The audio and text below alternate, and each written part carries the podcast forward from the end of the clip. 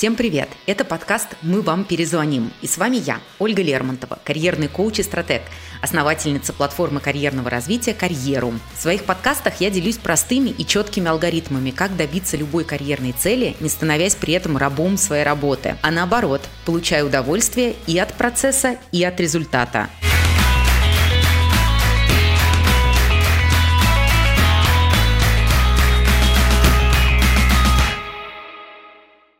Сегодня мы поговорим о том, что делать, если работа не приносит удовольствия. Вы удивитесь, но искать новую совсем не обязательно. В этом подкасте вы точно узнаете себя и поймете, что любить свою работу – это навык, который можно развить. Как, я вам сейчас расскажу.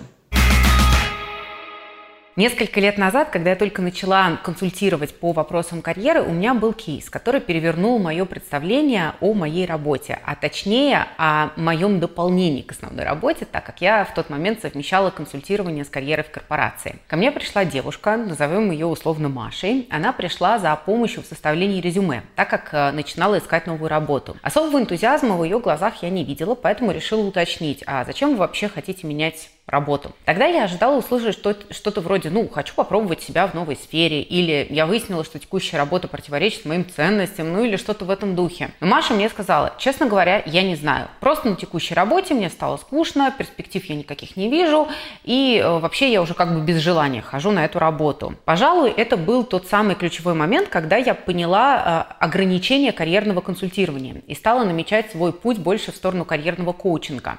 Потому что такой простой вопрос, как зачем, зачем, скрыл много нюансов, которые ясно дали мне понять. У девушки не было запроса на смену работы, у нее был запрос на повышение уровня удовлетворения на текущей работе. Проще говоря, Маша хотела полюбить ее заново. В одном из своих исследований LinkedIn опубликовал результаты опроса сотрудников американских компаний.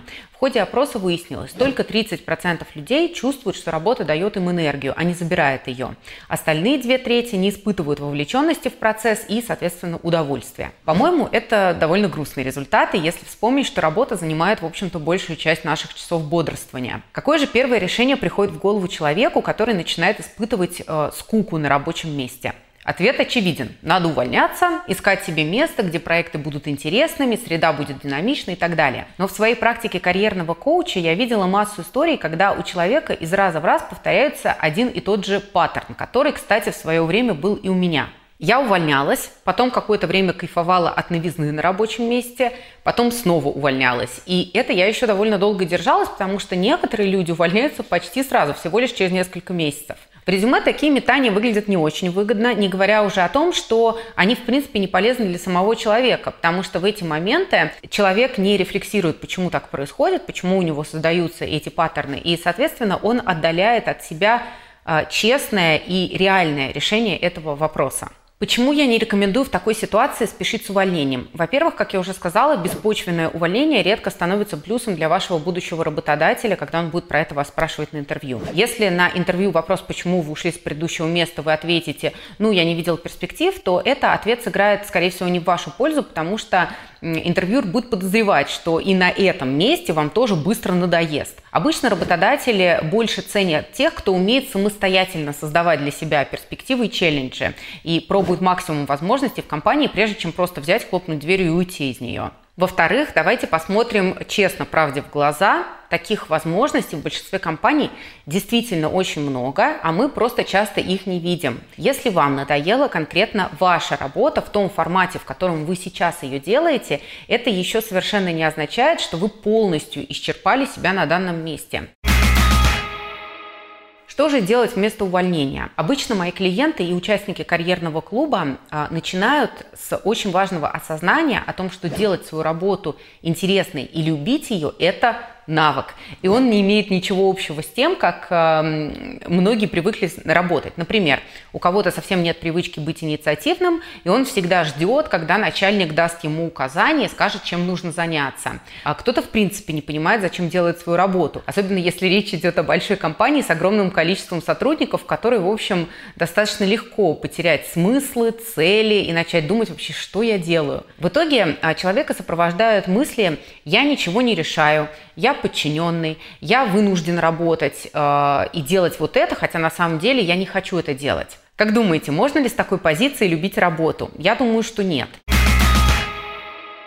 Что же представляет собой навык любить свою работу и как он связан с той возможностью для развития внутри компании, о которой я говорила ранее? Этот навык – умение видеть смысл и создавать для себя смыслы и цели внутри своей работы. Вспомните притчу о трех каменщиках, которую я уже когда-то рассказывала. Когда их спрашивали, что они делают, первый каменщик говорил, что сидит перед э, плитой и делает тяжелую работу. Его руки в мозолях, и он никогда не достроит этот собор. Второй говорил, что этой работой он создает свое будущее, и благодаря этому труду его дети смогут получить образование. А третий сказал, что служит своей цели, э, для которой оказался на земле, и создает нечто великое, что будет стоять еще тысячи лет. Все трое наполняли свою работу какими-то смыслами, но, согласитесь, очень разными смыслами и очень разные цели они видели в этом своем труде. Это отличный пример очень разного отношения к своей работе и умения создавать себе и цель, и видеть смысл. В исследовании LinkedIn, о котором я упоминала ранее, опубликована интересная статистика. Она показывает, что 85% компаний, которые ясно, четко определяют свою миссию и цели,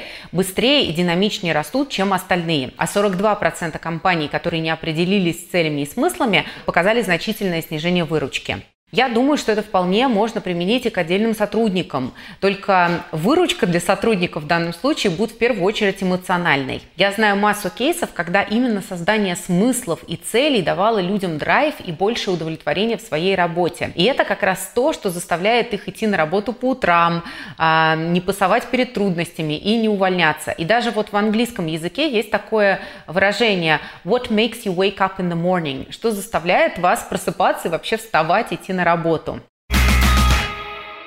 Ну что, убедила я вас, что постановка целей поможет вам влюбиться заново в свою работу и получить повышение? Сейчас расскажу, с чего начать работу по целям, чтобы она была и эффективной, и э, радующей лично для вас. Первый шаг самый важный – понять, как ваша ежедневная работа приносит пользу вашей компании, вашему отделу, команде и конкретно вашему руководителю. Обычно мы проводим работу а, в режиме так называемом зум-ин. Если сравнивать с механизмом фотоаппарата, то это приближение объекта съемки с помощью зумирования. В работе это означает сосредоточенность сотрудника на своем конкретном куске задач а, и мыслях, как бы сделать вот этот кусок максимально хорошо, а, вовремя, чтобы не получить негативный фидбэк менеджера. Но если вы будете практиковать навык противоположный out, то есть отдалять картинку и смотреть на компанию и на ее работу целиком, то увидите в этом процессе уже себя не винтиком, а как бы важной частью общего дела. Это даст вам более широкое понимание бизнеса компании, ваших задач и, как следствие, большую мотивацию.